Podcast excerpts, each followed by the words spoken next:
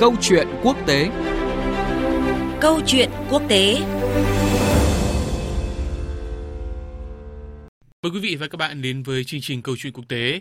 Thưa quý vị và các bạn, Tổng thống Pháp Emmanuel Macron vừa khiến các đồng minh trong tổ chức Hiệp ước Bắc Đại Tây Dương NATO bức xúc khi ông cho rằng khối quân sự lớn nhất thế giới này đang trải qua tình trạng tê liệt. Mặc dù nội bộ NATO có nhiều bất đồng thời gian qua, tuy nhiên việc ờ, lãnh đạo một thành viên chủ chốt tuyên bố như vậy không khỏi khiến NATO dậy sóng. Phát ngôn của Tổng thống Pháp cũng khiến dư luận đặt ra nhiều câu hỏi về sự tồn tại của liên minh quân sự này. Chúng ta sẽ cùng bàn luận chủ đề này trong câu chuyện quốc tế. Chương trình có sự tham gia của phóng viên Quang Dũng, thường trú Đại tiếng nói Việt Nam tại khu vực Tây Âu. Trước hết sẽ là phần tổng hợp ngắn về nội tình NATO sau tuyên bố của ông Macron. Ngày 7 tháng 11, trả lời phỏng vấn báo Economist, Tổng thống Pháp Emmanuel Macron cho rằng Tổ chức Hiệp ước Bắc Đại Tây Dương NATO đang trải qua tình trạng tê liệt do sự thiếu phối hợp giữa châu Âu và Mỹ cũng như những hành động gây hấn ở Syria của Thổ Nhĩ Kỳ, một thành viên quan trọng trong NATO. Trong cuộc phỏng vấn, ông Macron nhấn mạnh những gì chúng ta hiện đang cảm nhận là sự tê liệt của NATO. Không có sự phối hợp nào về việc ra quyết định chiến lược giữa Mỹ và các đồng minh trong NATO. Không có sự phối hợp nào. Theo ông Macron, NATO đã không có bất kỳ một sự phối hợp nào và chúng ta nên đánh giá lại thực tế về những gì NATO đang làm. Ông cảnh báo rằng, theo quan điểm của tôi, châu Âu có khả năng tự vệ, thậm chí có thể làm bất cứ điều gì nếu như thúc đẩy phát triển khả năng phòng thủ. Phát ngôn của Tổng thống Pháp xuất hiện chỉ một tháng trước hội nghị thượng đỉnh NATO vào tháng 12 tới tại thủ đô London, Anh, ngay lập tức làm dậy sóng giới lãnh đạo phương Tây. Từ thủ đô Berlin, Thủ tướng Đức Angela Merkel đã chỉ trích đây là một phát biểu không phù hợp và không cần thiết. Ähm, Tổng thống Pháp đã dùng những ngôn từ quá mạnh và đó không phải là quan điểm của tôi về hợp tác trong NATO. Tôi nghĩ rằng đây là một phát biểu không phù hợp và không cần thiết.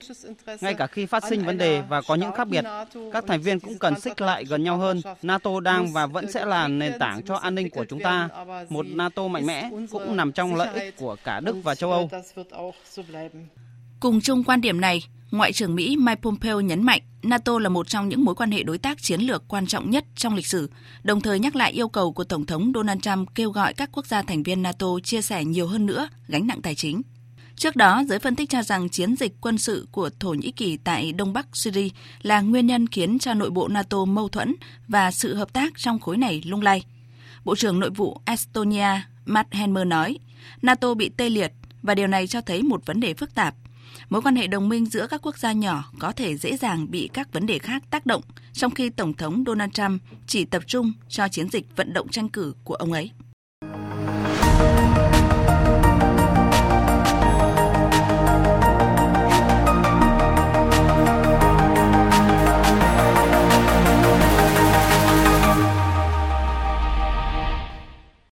Thưa quý vị, thưa các bạn, dù bị phản đối từ trong nội bộ, nhưng tuyên bố của Tổng thống Pháp Emmanuel Macron phần nào cho thấy thực trạng bên trong của NATO.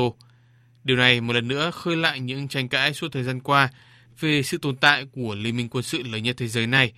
Chúng ta sẽ cùng bàn luận về vấn đề này trong cuộc trao đổi sau đây với phóng viên Quang Dũng, thường trú Đại tiếng nói Việt Nam tại khu vực Tây Âu. Vâng, xin chào anh Quang Dũng ạ. Xin chào biên tập viên Phan Tùng, xin kính chào quý vị thính giả. À, thưa anh, Tổng thống Pháp Emmanuel Macron vừa khiến các đồng minh trong NATO bất bình khi cho rằng à, khối quân sự này đang ở vào giai đoạn tê liệt. À, vì sao nguyên thủ Pháp lại bình luận như vậy vào thời điểm này thưa anh? À, tất nhiên là việc Tổng thống Pháp ông Emmanuel Macron nhận trả lời phỏng vấn rất dài trên tuần báo Nhà Kinh tế thì không phải được thực hiện vào một thời điểm ngẫu nhiên. Theo lịch trình thì vào đầu tháng 12 tới thì các nước NATO sẽ tổ chức lễ kỷ niệm 70 năm thành lập khối quân sự này tại London. Vì thế nên đây là dịp để các nước trong NATO đưa các vấn đề đang tồn tại ra tranh luận – Ngoài ra thì như trong chính nội dung trả lời phỏng vấn thì ông Macron có nói rằng là sự điều phối chiến lược của NATO mà trong đó Mỹ đóng vai trò đầu tàu thì đã hoàn toàn tê liệt trong thời gian qua tại Syria. À, khi các nước đồng minh NATO thì không có tiếng nói và đặc biệt lại còn bị một thành viên NATO khác là Thổ Nhĩ Kỳ xâm hại lợi ích một cách nghiêm trọng. À, lợi ích ở đây đó là vai trò của Pháp thì đã bị gạt bỏ hoàn toàn. À, sau khi Mỹ bật đèn xanh cho Thổ Nhĩ Kỳ tấn công lực lượng người quốc ở miền Bắc Syria À, và rồi Nga nhảy vào dàn xếp thỏa thuận giữa chính phủ Syria với Thổ Nhĩ Kỳ và lực lượng người quốc à, thì nước Pháp của ông Macron coi như đã bị tước bỏ hoàn toàn tiếng nói trong việc à, sắp xếp tương lai chính trị tại Syria, đồng nghĩa với việc đã đánh mất ảnh hưởng chính trị và quyền lợi kinh tế. Đây là một thất bại rất cay đắng về chính trị và ngoại giao với Pháp. Đó là về bối cảnh khách quan hiện tại, Còn về lịch sử thì từ trước đến nay thì Pháp vẫn luôn là nước châu có tiếng nói độc lập nhất với Mỹ trong khối NATO. Từ thời ông de Gaulle thì dù Pháp là cường quốc quân sự hàng đầu trong NATO, nhưng do muốn theo đuổi chính sách đối ngoại độc lập tương đối so với Mỹ, nên Pháp đã rút khỏi Bộ Chỉ huy NATO. Ngoài ra thì Pháp còn luôn nuôi tham vọng là tạo dựng một quân đội châu Âu, ở trong đó nước Pháp thì giữ vai trò chỉ huy. Sau khi ông Macron lên làm Tổng thống Pháp năm 2017 thì trường phái ngoại giao de Gaulle đang quay lại với nước Pháp. Vì thế nên việc Tổng thống Pháp Macron lên tiếng về NATO trong thời điểm này thì cũng không phải là một việc bất ngờ. À, có thể thấy là vấn đề chia sẻ ngân sách hoạt động mà Mỹ đặt ra với châu kể từ đầu nhiệm kỳ của Tổng thống Donald Trump là một trong những lý do chính khiến quan hệ đồng minh xuyên Đại Tây Dương phai nhạt. À, dư luận châu liệu có giải pháp nào cho bất đồng này hay không thưa anh? Ngay từ khi mới lên nhậm chức Tổng thống Mỹ thì ông Donald Trump đã có những nhận xét rất tiêu cực về NATO à, khi cho rằng là khối quân sự này đã lỗi thời và đồng thời là Mỹ phải gánh vác quá nhiều gánh nặng tài chính cho NATO à, trong khi các nước châu Âu thì lại được hưởng lợi. À, vì thế nên ông Donald Trump đã gây sức ép buộc các nước châu Âu, đặc biệt là Đức, là phải sớm tăng ngân sách quốc phòng lên mức là 2% GDP.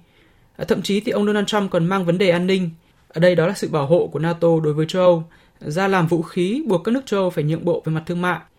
Đây có thể nói là các hành động chưa từng có tiền lệ của một tổng thống Mỹ từ khi NATO được lập ra và nó đã tạo nên một cú sốc rất lớn đối với các nước châu Âu.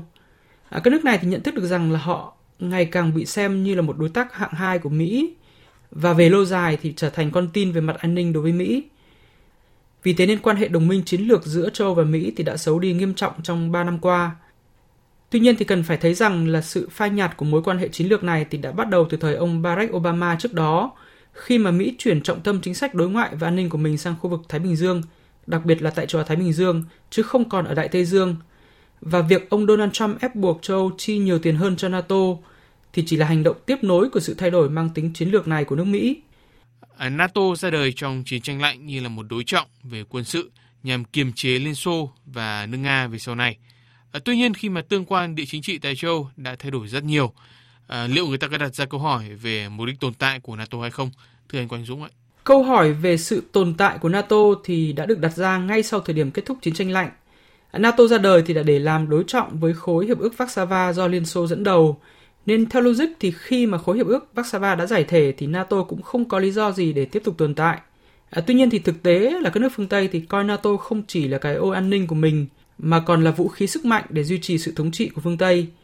Vì thế trong những năm 90 à, thế kỷ trước thì NATO đã thử nghiệm học thuyết mới về can thiệp nhân đạo vào Kosovo trong chiến tranh năm tư, rồi mở rộng ra cuộc chiến chống khủng bố ở Afghanistan sau sự kiện ngày 11 tháng 9 năm 2001 ở Mỹ. Và đặc biệt là trong quan hệ với Nga, thì dù sau khi Liên Xô sụp đổ thì NATO có cam kết với Nga là không tiến về phía đông, nhưng trong hơn hai thập kỷ qua thì NATO thực tế đã kết nạp một loạt các nước Đông Âu, các nước Baltic, ờ, các nước Ban Căng và ngày càng tiến gần hơn đến biên giới với Nga, gián tiếp và trực tiếp gây nên các biến động chính trị tại Georgia và Ukraine. Vì vậy nên câu hỏi về sự tồn tại của NATO thực ra thì không nằm ở lời lẽ mà khối quân sự này thuyết giảng, mà ở mục đích mà nó tồn tại.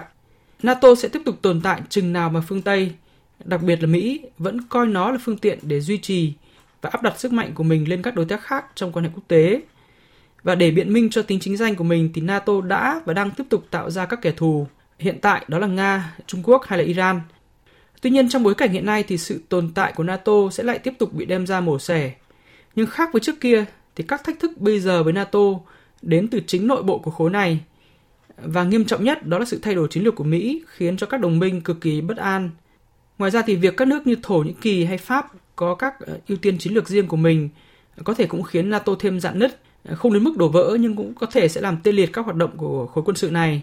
À, tuy nhiên thì chúng ta sẽ có cái nhìn rõ hơn về tương lai của NATO sau kỳ bầu cử tổng thống Mỹ vào năm tới. Bởi nếu như nước Mỹ có một tổng thống mới thay cho ông Donald Trump thì chiến lược của Mỹ có khả năng sẽ lại thay đổi. À vâng, xin cảm ơn anh Quang Dũng về những à, phân tích vừa rồi. Và cuộc trao đổi với phóng viên Quang Dũng, thường trú đại Tiếng Nói Việt Nam tại khu vực Tây Âu đã kết thúc chương trình Câu chuyện quốc tế hôm nay. Cảm ơn quý vị và các bạn đã quan tâm lắng nghe. Hẹn gặp lại trong các chương trình sau.